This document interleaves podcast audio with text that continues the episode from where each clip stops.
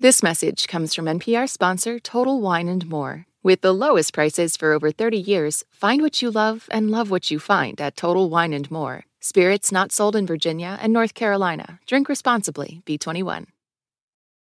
Hey, you're listening to Rough Translation from NPR. I'm Gregory Warner.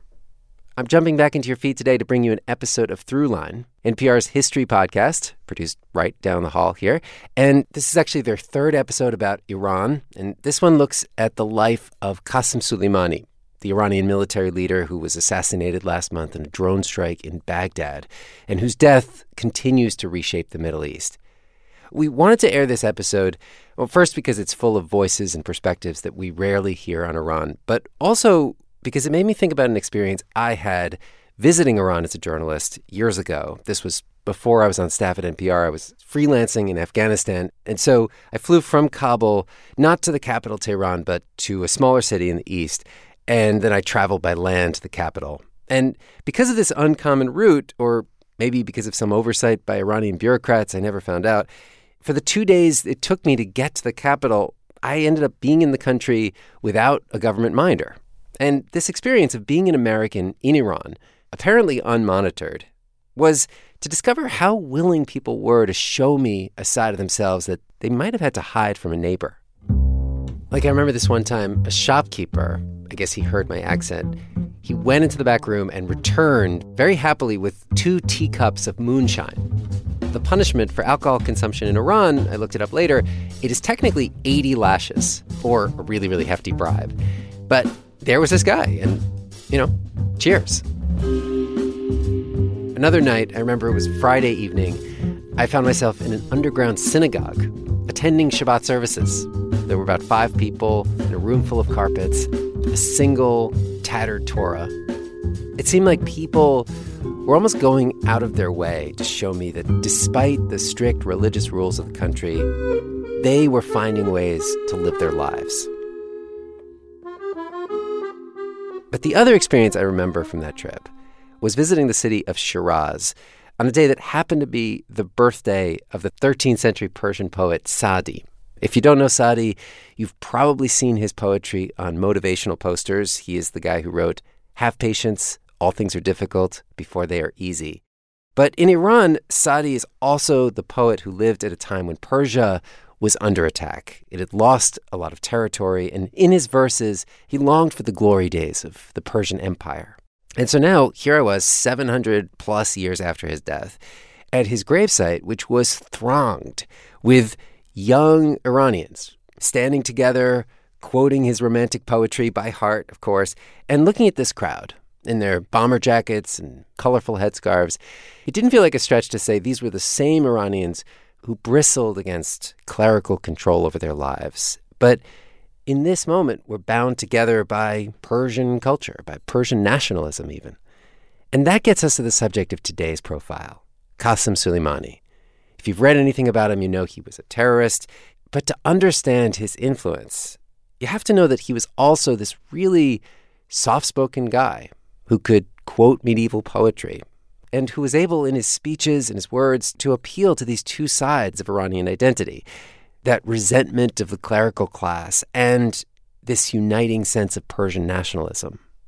And what makes this profile particularly relevant is that there was this brief period of time when Soleimani, this powerful Iranian leader, and the US government actually shared a common enemy and almost worked together. That is where Rund and Ramtin of Throughline begin the story. I am going to call from Washington. I am in a situation with American 11, a possible hijack. American 11, are you trying to call? The cockpit is not answering their phone. Our number one has been staffed, and our five is Uh, listen, on an airplane that's been hijacked. Four five six eight six five. We have, uh, I believe it is a uh, Boeing 757. Can you see him up there, sir? That's confirmed. Uh, it looks like he's rocking his wing. He's rocking back and forth.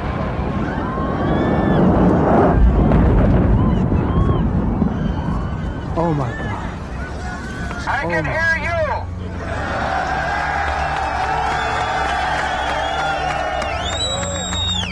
I can hear you. The rest of the world hears you. And the people. And the people who knock these buildings down will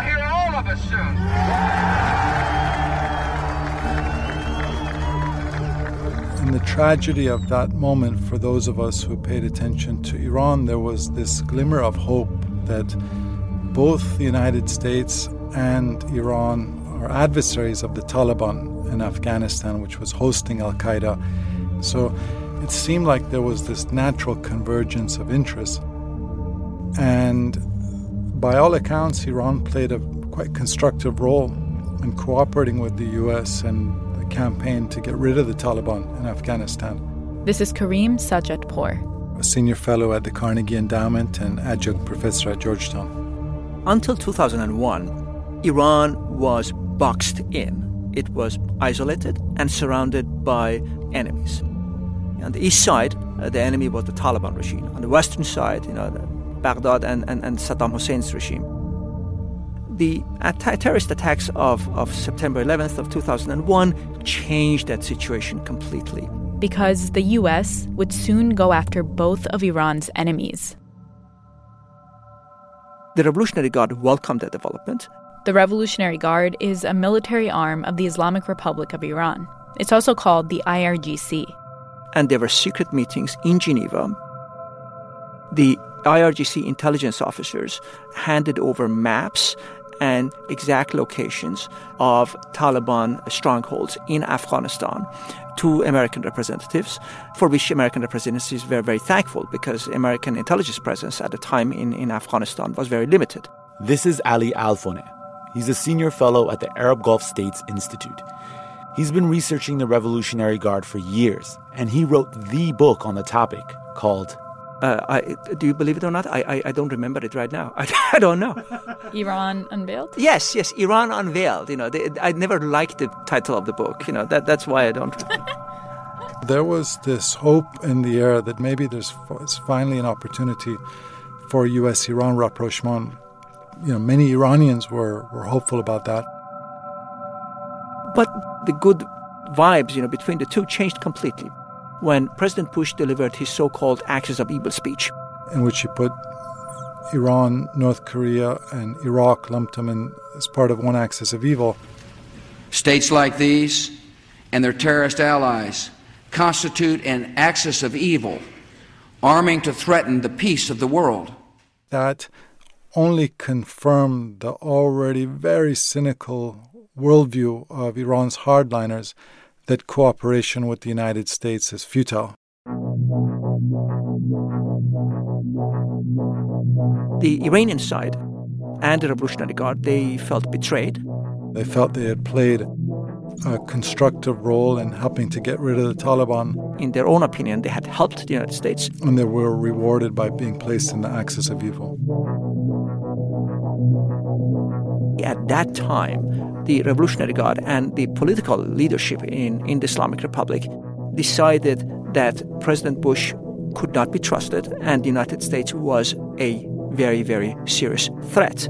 They also believed that it was about time to impose some losses on the United States. That became reality after 2003, where, where the United States uh, also invaded Iraq. Let me say this to all Iraqis who are listening. The regime is not telling the truth. There are no negotiations taking place with anyone in the Saddam Hussein's regime. There will be no outcome to this war that leaves Saddam Hussein and his regime in power. Let there be no doubt. Many of the, the greatest advocates of the Iraq War believed that this would be a project to democratize the entire Middle East and that's going to immediately delegitimize the Iranian regime. It's going to delegitimize the theocracy in Iran. And so if you're Qasem Soleimani and Ayatollah Khamenei, you think to yourself, we will do everything in our power to make sure that the U.S. war in Iraq is a colossal failure. A U.S. airstrike has killed Iran's most important military commander. The targeted killing of Major General Qasem Soleimani. I think Americans have to understand how significant a figure Soleimani was in Iran. This is the night Iran struck back for the death of Soleimani. In last night's missile launch, Iran targeted two bases that are key to U.S. operations in the region. Ukrainian passenger jet plane has crashed. Iran now admitting it shot down a Ukrainian passenger plane by mistake. You're listening to Throughline from NPR, where we go back in time to understand the present.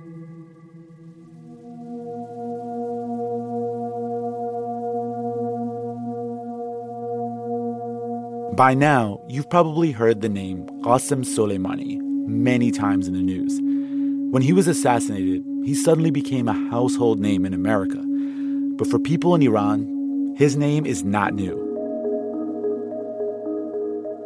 Soleimani was arguably the most important member of the Revolutionary Guard, which has been fighting direct and proxy wars in the Middle East for 40 years.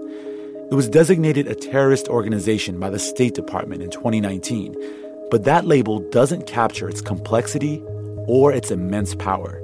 The Revolutionary Guard and Qasem Soleimani embody both sides of the Islamic Republic of Iran's identity.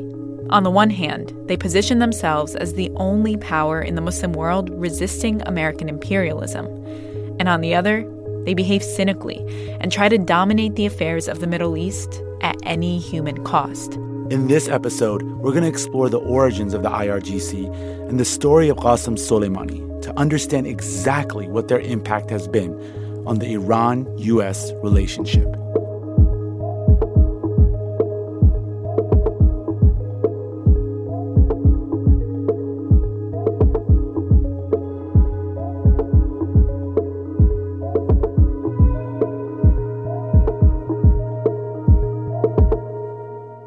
Hi, this is Mariam from Iran. Hi, I'm Aditya from Bogor, Indonesia. And you're listening to Throughline. Featured this week on Rough Translation from, from NPR. NPR.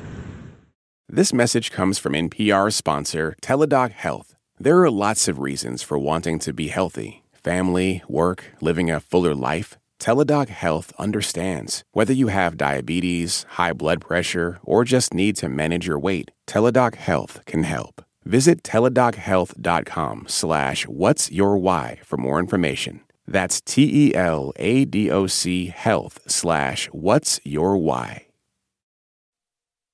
Part 1. The Goat Thief.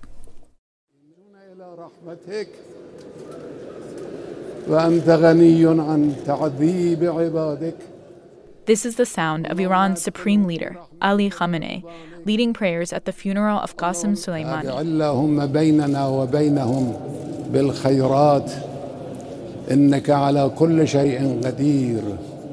After a few minutes,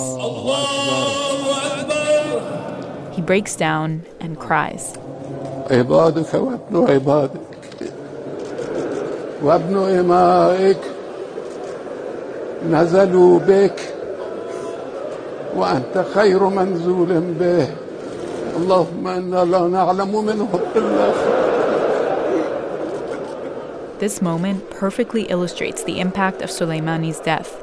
Here you have the most powerful person in the country, the Middle East's longest running autocrat, weeping openly because one of his soldiers has died. But he wasn't just any soldier.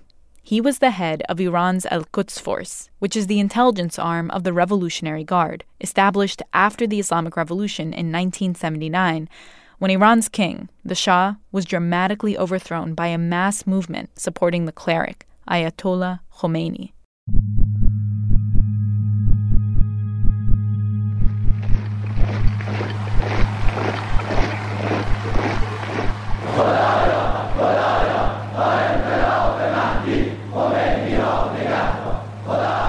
Ayatollah, do you know yourself whether your followers are armed? به ما گفتند که ما میخوایم مهیا بشیم من هم اجازه مهیا شدن را دادم They have told me that they are getting prepared and I have given the permission to prepare themselves. Which means getting arms. Good. Yes. The Revolutionary Guards were essentially set up in the immediate aftermath of the revolution because the Shah's military, which Ayatollah Khomeini inherited with the revolution, he was inherently mistrustful of them because he said, These are not my men. These were men who were trained by the Shah's government. And so, like most authoritarian regimes in the Middle East, they were extremely paranoid about the prospect of a coup. And for that reason, they set up this initially ragtag group of men they called the Guardians of the Revolution, Sepoye Pastaran Enqilab, uh, to be the protectors of the revolution. And even if you look at the name of the institution, the exact and word by word translation is the Army of the Guardians of the Islamic Revolution. In other words, the name Iran, you know, is not even mentioned in the name of the organization. And in the logo of the organization, there is, you know, a, a picture of the globe, not, not a map of Iran. So clearly, this group of Iranian revolutionaries perceive their own organizations as the vanguard of an internationalist uh, revolution.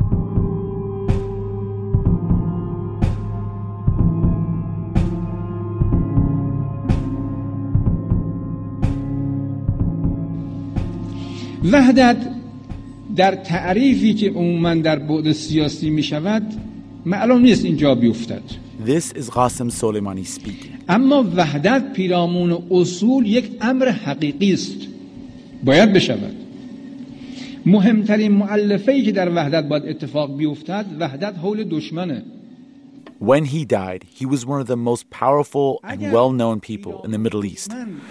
But his story starts the exact opposite way it ended in complete obscurity.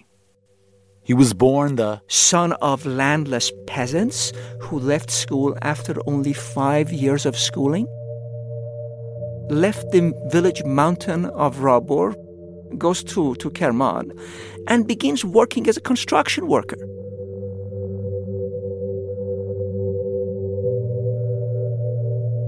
There is no record of Mr. Soleimani being a revolutionary activist prior to the revolution of 79. After the revolution of 79, he appears to have joined the local branch of the Revolutionary Guard Corps in Kerman. At that time, uh, we are not aware of his ideological beliefs, but there is one thing that we know in the immediate aftermath of the revolution, and it is that many of them more or less lost their belief in the clerical class. They believed in Khomeini, yes, as a spiritual leader and as a leader of the revolution. But most of the other members of the clerical class, they completely distrusted. And the reason for that is that Revolutionary Guard officers, they were taken out and recruited to serve as personal bodyguards to the clerics. As personal bodyguards, they had to live physically under the same roof as members of the clergy. And when you live with people, you find out that not everyone wearing a cloak and a turban is a saint. You find out that someone who, from the pulpit of the mosque, is preaching against drinking alcohol, perhaps enjoys a drink at home. Somebody who is railing against homosexuality may be interested in handsome young men at home. So the sanctity of the clerical class completely came down crashing. So instead of being overtly anti clerical, the IRGC officer corps, including Mr. Soleimani, they developed an ideology which mixed Shia Islam and Persian nationalism, Iranian nationalism. So, in that sense, they managed to combine the two, and this combination was so unbelievably potent that it managed to mobilize millions of Iranians. When Qasem Soleimani joined the Revolutionary Guards, he was very young, only in his early 20s, but he still managed to impress his commanders enough to get an important task, one that probably had an impact on him for the rest of his life. One of his earliest assignments was to go quell a Kurdish rebellion in northwest Iran. Because at the time there was an anti government uprising in Kurdistan. And if you see the photographs of that rebellion, uh, they are incredibly violent. Approximately 10,000 Kurds died during that period, and I think that that was his baptism into that kind of career. He saw terrible things with his own eyes, and perhaps he also engaged in, in acts which are uh, difficult to, to, to defend morally. But at the time, it was perceived that as necessity uh, uh, in order to preserve the territorial integrity of Iran.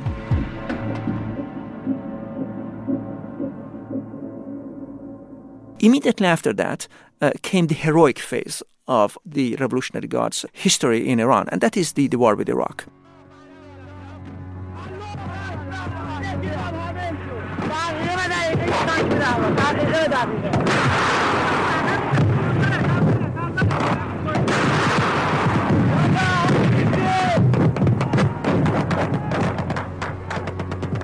In 1980, Saddam Hussein invaded southwestern Iran, and the Revolutionary Guard forces were some of the first to respond. In the frontline cities, Iranian troops hurried to engage the invaders.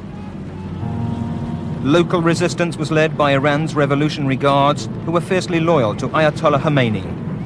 What was initially this small ragtag group of men mushroomed into thousands of men.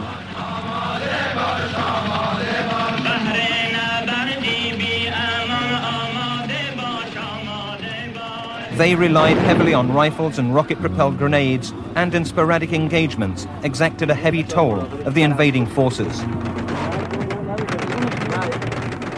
From their example stemmed the Iranian mood of self sacrifice in a holy war.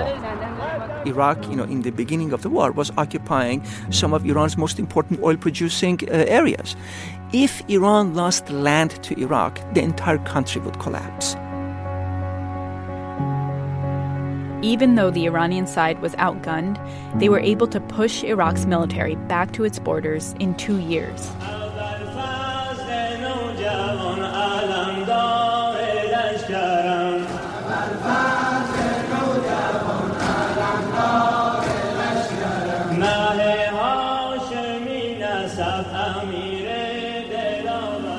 ای نشستگان در مقابل خانه خدا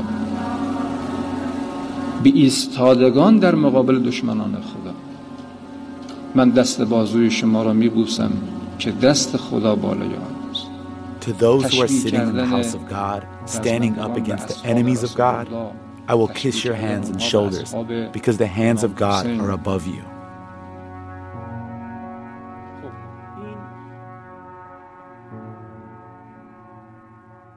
Qasem Soleimani became a Revolutionary Guard commander and began to build his reputation as a brave warrior.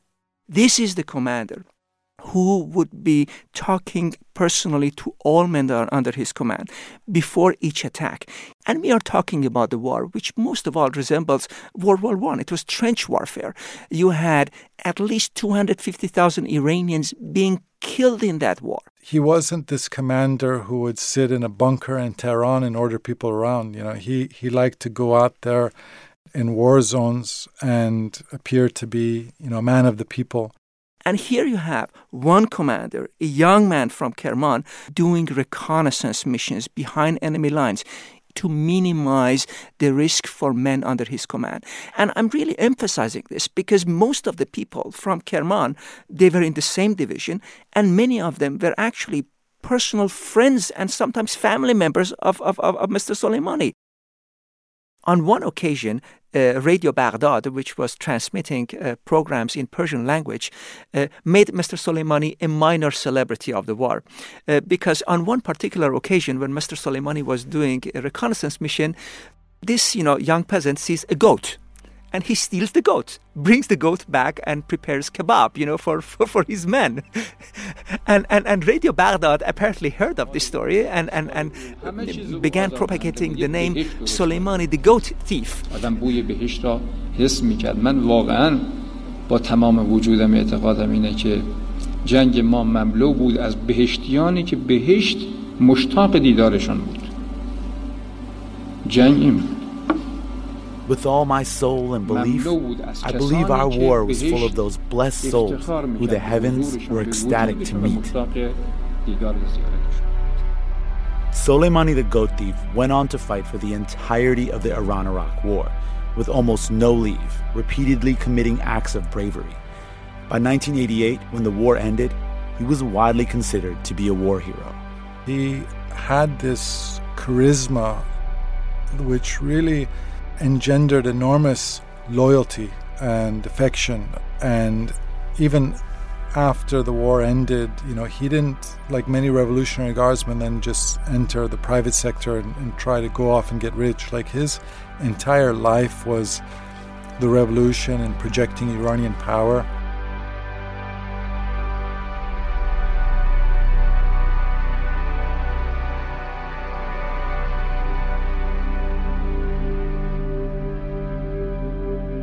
At the end of the war, Soleimani was sent back to his home province, Kerman, where he became the chief of the local Revolutionary Guard force. Kerman province is close to the Afghan and Pakistani border, and at the time in the 1990s, many Afghan and Iranian drug cartels were operating in those areas, transporting particularly opium from Afghanistan to Iran and from Iran to the international market. Mr. Soleimani became heavily involved in the fight against uh, the drug cartels.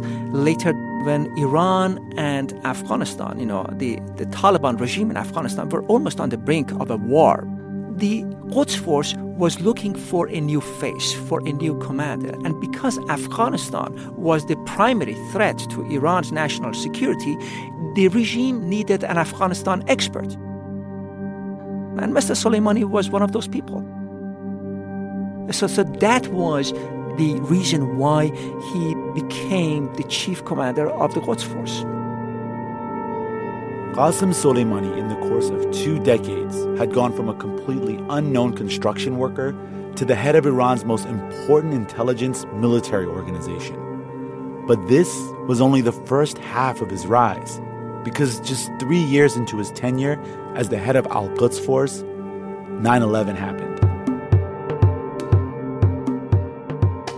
He found himself right in the middle of the action, helping shape Iran's response to an incredibly difficult foreign policy challenge. And in the process, he showed a more cynical, deadly face to the world.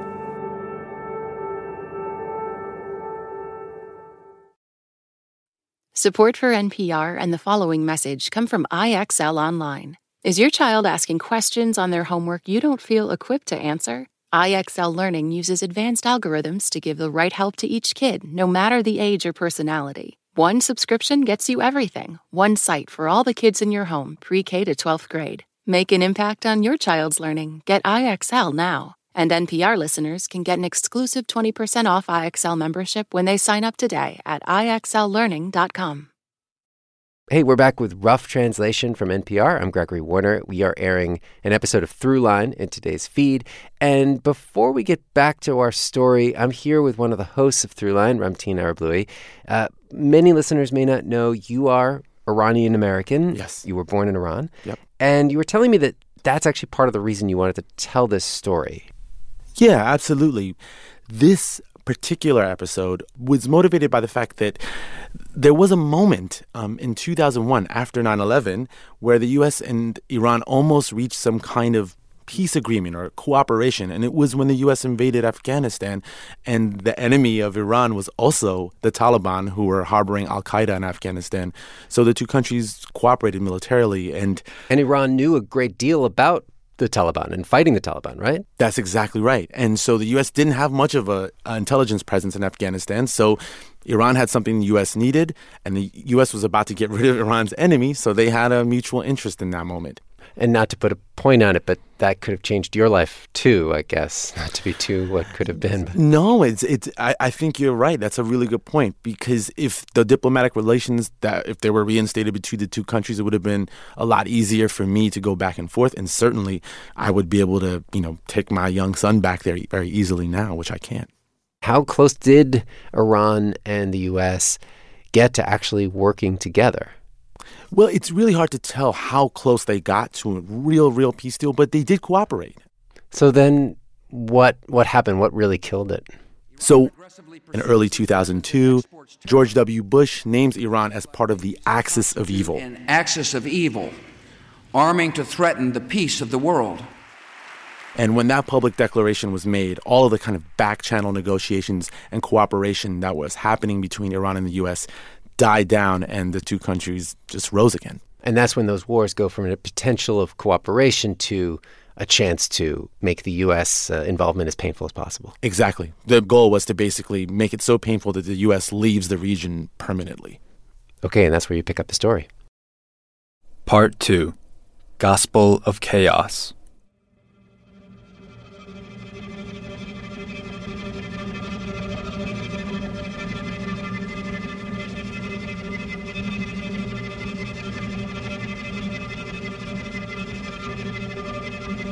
After Iran fell out with the US in Afghanistan, they caught a break. a strange opportunity presented itself. When the Taliban government collapsed, many members of Al Qaeda fled Afghanistan and crossed the border into Iran. They were quickly arrested and interrogated by Iranian intelligence. And at that time, there was a debate within Iran about whether these Sunni jihadists were a threat to Shiite Iran or whether they were an asset. You know, there were bin Laden family members. There was a guy who later went on to become the leader of Al Qaeda in Iraq, Zarqawi.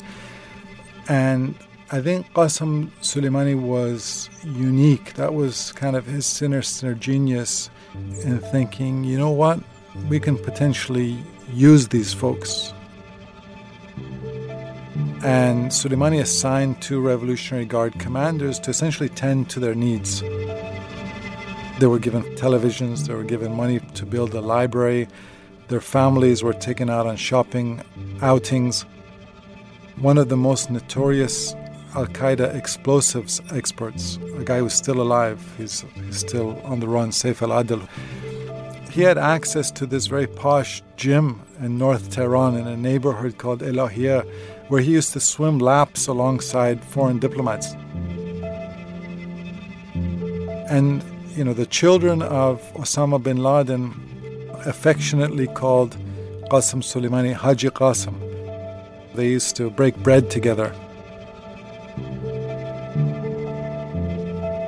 My friend Siamak was tortured in prison. He was in solitary confinement.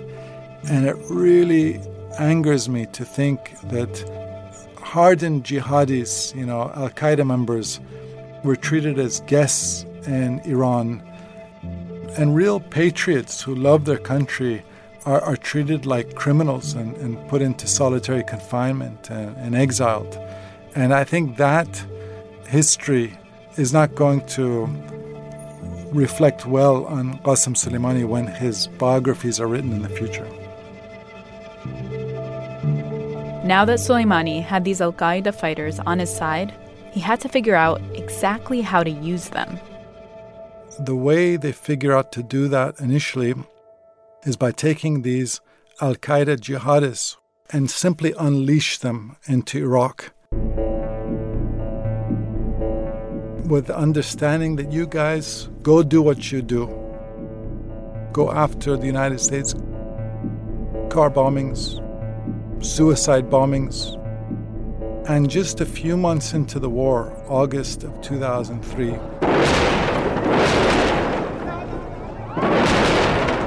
Abu Musab al Zarqawi, the Jordanian Al Qaeda leader, he sets off these three major bombs, which essentially destroys the American experiment in Iraq in its infancy. One bomb hit the Jordanian embassy. Another hit the United Nations, which reduced their peacekeeping presence there.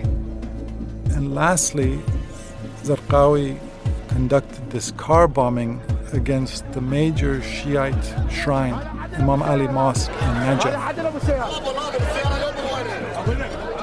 This was unheard of at the time that someone would go set off a car bombing at a mosque during Friday prayers.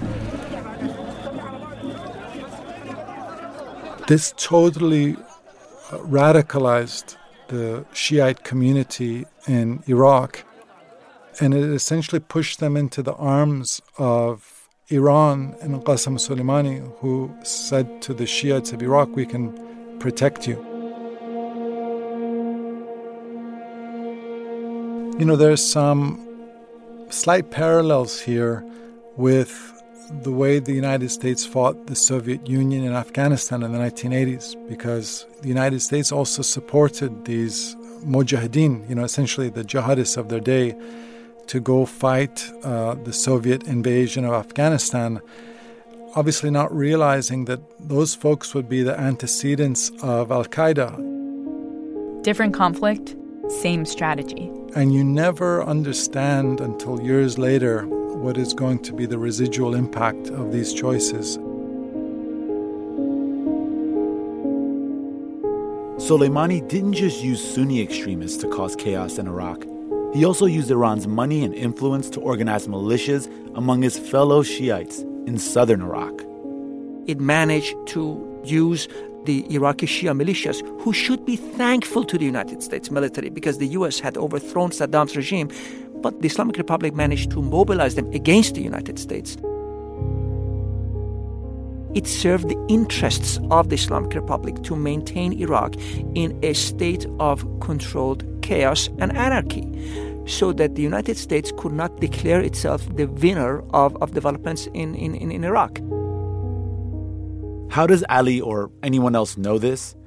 Well, one Iraqi Shia fighter, while being interrogated by American military intelligence, explained exactly how he worked with Iran he would go to Tehran, he would receive bags of money, approximately $700,000 to up to a 1 million, to form a group of fighters in Iraq.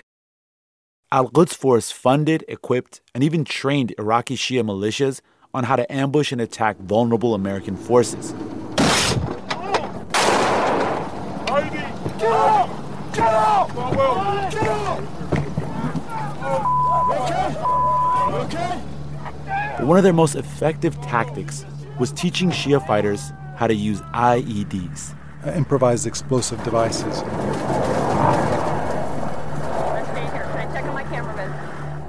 Which proved to be very effective in getting through, you know, metal tanks and maiming and, and killing, injuring U.S. troops. At the very minimum, 600 American servicemen were, were, were killed, you know, in, in those years. U.S. officials hold Soleimani directly responsible for, for conceiving of that. And that's why you have, you know, one, if not two generations of American military forces whom, if you were to ask them, who is your worst adversary in the world, the person you see as the greatest threat to the United States?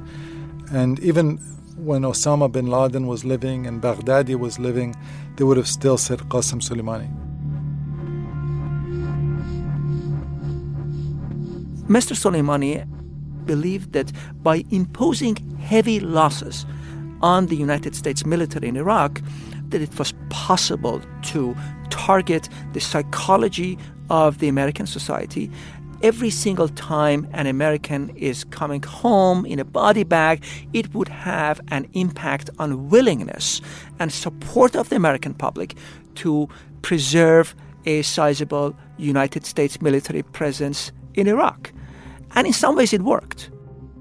American public support for the war in Iraq waned as the conflict became more costly in lives and money. Slowly, the American presence in Iraq began to shrink. By 2011, the number of American soldiers there was a fraction of what it was just five or six years earlier. Emboldened by their success and fearing the downfall of allies in the Middle East, the Revolutionary Guard, with Qasem Soleimani leading the way, began to make moves beyond Iraq.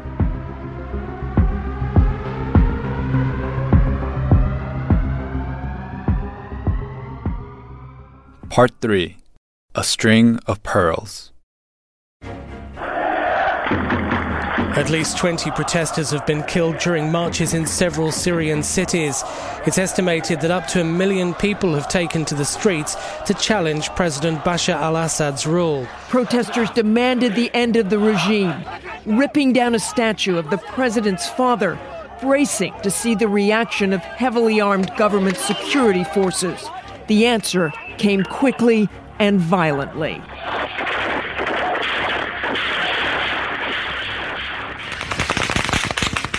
Here they are, members of the elite Revolutionary Guards on the front lines of Syria's civil war.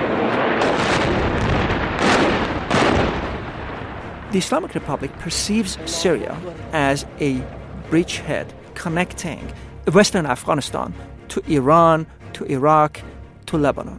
Mr. Rafsanjani, the former president, he referred to this as a string of pearls. If one of them collapses, it's going to cause very serious trouble for the rest of the system. And the strategic thinking of Mr. Rafsanjani was shared by the leadership of the Revolutionary Guard. And Bashar al Assad had to be defended at all cost. At all cost. Not because they liked Bashar al Assad, They criticized him, as a matter of fact, but they believed that collapse of the Bashar regime and emergence of a different type of regime, it would be bad for Iran. So the Islamic Republic began systematically to send first Quds Force officers, then deployed Lebanese Hezbollah, who did so rather unwillingly because Hezbollah's raison d'etre is to protect Arabs against Israel. But here they are going to kill fellow Arabs in Syria. So it was very embarrassing for Hezbollah, but they also felt that they had no choice. عملا جبهه که ما داریم میجنگیم جبهه مثلا بگیم فرض دولت سوریه در مقابل مردم سوریه است نه چنین چیزی نیست یعنی خیلی از مردم هم این اعتقاد دارن که جبهه الان سوریه جبهه this is an Iranian al Quds soldier serving as an advisor to the Syrian military, talking about the opposition to Bashar al Assad.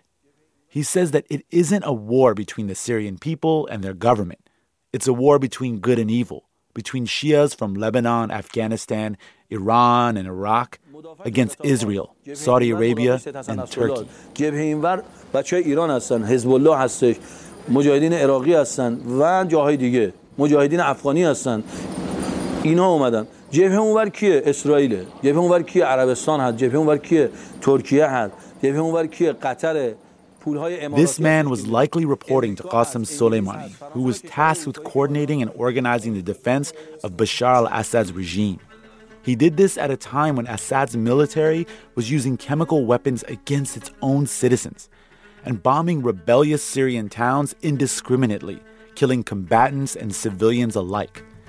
Despite all of this extreme violence, Syrian rebels and citizens were still gaining ground, and things were not looking good for Soleimani's military.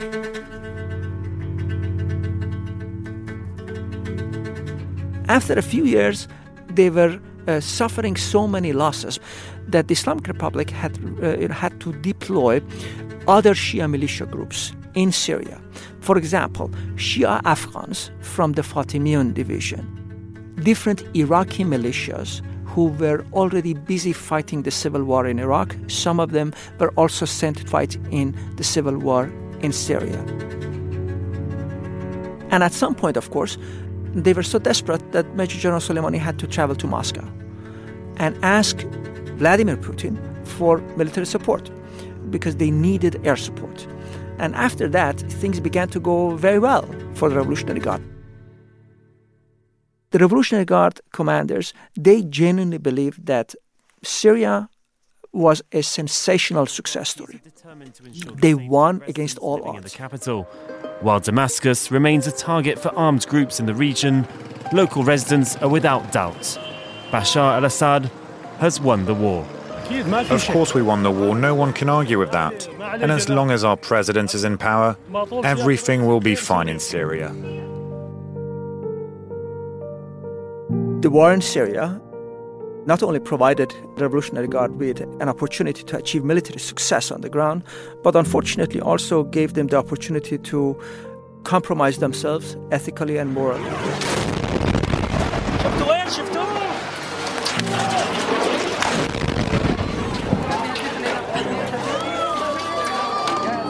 The United Nations has found massive evidence pointing to the Syrian government's involvement in war crimes and crimes against humanity. Syrian activists have accused the forces of President Bashar al Assad of killing hundreds of people in a nerve gas attack. The accusation goes to the highest levels and implicates the president, Bashar al Assad they are accomplices uh, of, of Bashar al Assad's regime, uh, use of chemical weapons against uh, the, the Syrian population. They're accomplices of the Syrian regime using famine against his own population as a means of controlling them.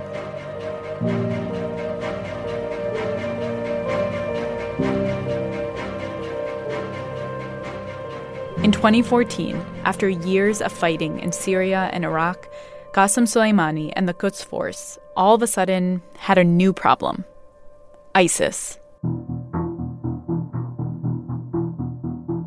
And there's a logical question here. If Iran had been able to work with Al Qaeda, then why couldn't they just support ISIS? Well, Al Qaeda was a little different than ISIS. Al Qaeda was not out gratuitously beheading Shiites the way that ISIS was doing. For the Iranian regime, ISIS was just beyond the pale. Islamic Republic and the Revolutionary Guard Corps perceived this as a serious threat which could take away all their gains from them. ISIS posed a real threat to Iran's Shiite allies in Iraq. At some point, Islamic State was, was, was threatening Baghdad. At the same time, I would argue that both Iran and the Assad regime in Syria actually utilized these Sunni jihadists. Presence of such an inhumane enemy, universally condemned as a terrorist organization, it was not such, such a bad thing from the Iranian side. Because the Islamic Republic, which had hitherto difficulties explaining and legitimizing its military actions in Iraq and Syria, suddenly had a, a legitimate cause to engage in the fight against terrorism on those occasions, just as it did before, you know, in 2001 in Afghanistan, the United States and Islamic Republic cooperated with each other. The United States Air Force was providing air cover to the Quds Force operatives and Mr. Soleimani personally so that he could cleanse the city of Tikrit of the Sunni radical elements and Islamic State. At that time, in 2014 and 15, the Quds Force and Mr. Soleimani, both of them were on the list of uh, designated terrorists of the United States uh, government. So you clearly see strange bedfellows in at, at times of war.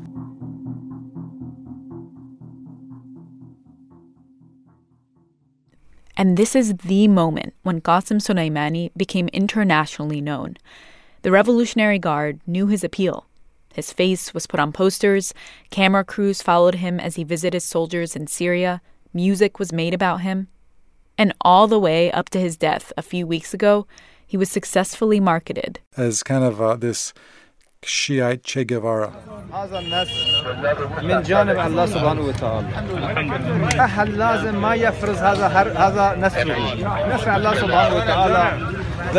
This is footage of Qasem Soleimani speaking to Al Quds force in Syria. His Arabic is actually pretty good.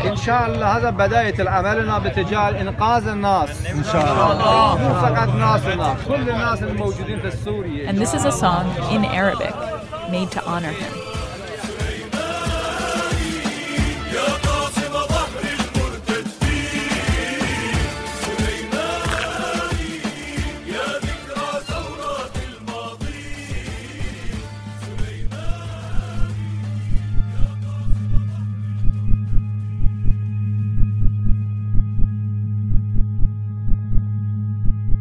The late Major General Soleimani was a man with at least two faces.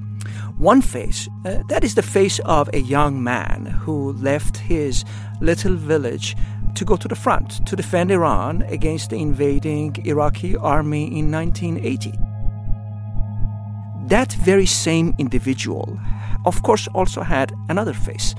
That face is the face of a general who cynically attacked and killed American servicemen in Iraq since 2003, and also, most unfortunately, engaged or was complicit in war crimes in Iraq and also in Syria.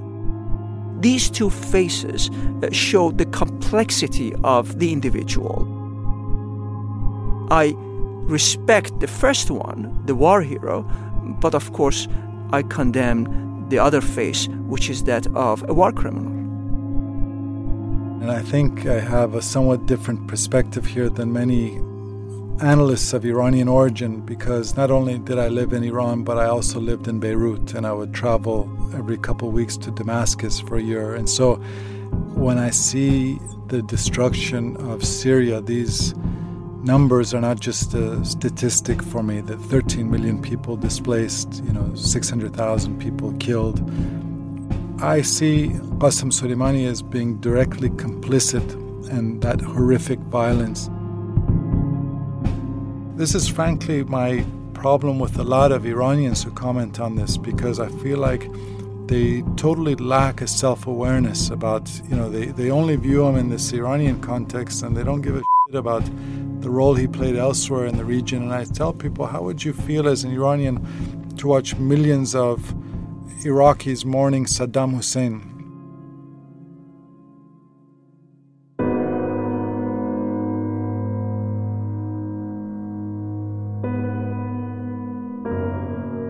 a lot of people commented about Soleimani was that he was soft spoken. He wasn't someone who was like uh, this fire breathing radical. And I'm always reminded of this Persian saying about the clerics that if you look at the hands of the mullahs, of the clerics, دستهای آخونده رو ببینی معلومه که هیچ وقت کار نکردن کار جدی نکردن در عمرشون Their hands are always like perfectly manicured as if they haven't done any manual labor in their life or, or even known war. they talk a tough game, but they've never served in conflict. And, and I always think that's probably one reason why Soleimani was soft spoken. You know, he didn't need to breathe rhetorical fire because everyone knew he had his elbows deep in blood.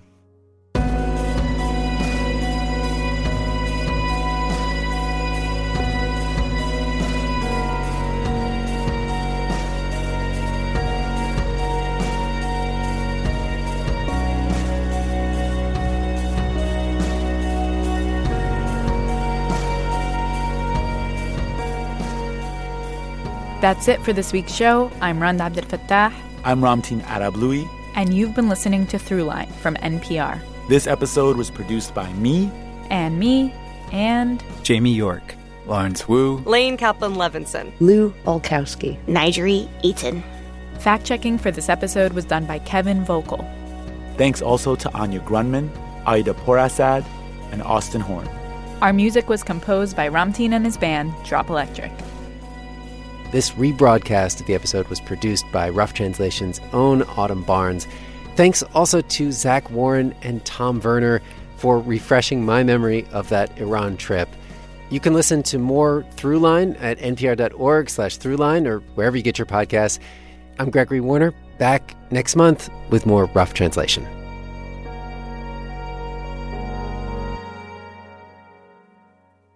Support for NPR and the following message come from IXL Online. Is your child asking questions on their homework you don't feel equipped to answer? IXL Learning uses advanced algorithms to give the right help to each kid, no matter the age or personality. One subscription gets you everything. One site for all the kids in your home, pre K to 12th grade. Make an impact on your child's learning. Get IXL now. And NPR listeners can get an exclusive 20% off IXL membership when they sign up today at IXLLearning.com. This message comes from NPR sponsor Charles Schwab with their original podcast, Choiceology. Choiceology is a show about the psychology and economics behind people's decisions. Download the latest episode and subscribe at schwab.com slash podcast. What does it mean to be Black in America? In NPR's Black Stories, Black Truths, a collection of stories as varied, nuanced, and dynamic as the Black experience, you'll hear it means everything. Search NPR Black Stories, Black Truths wherever you get your podcasts.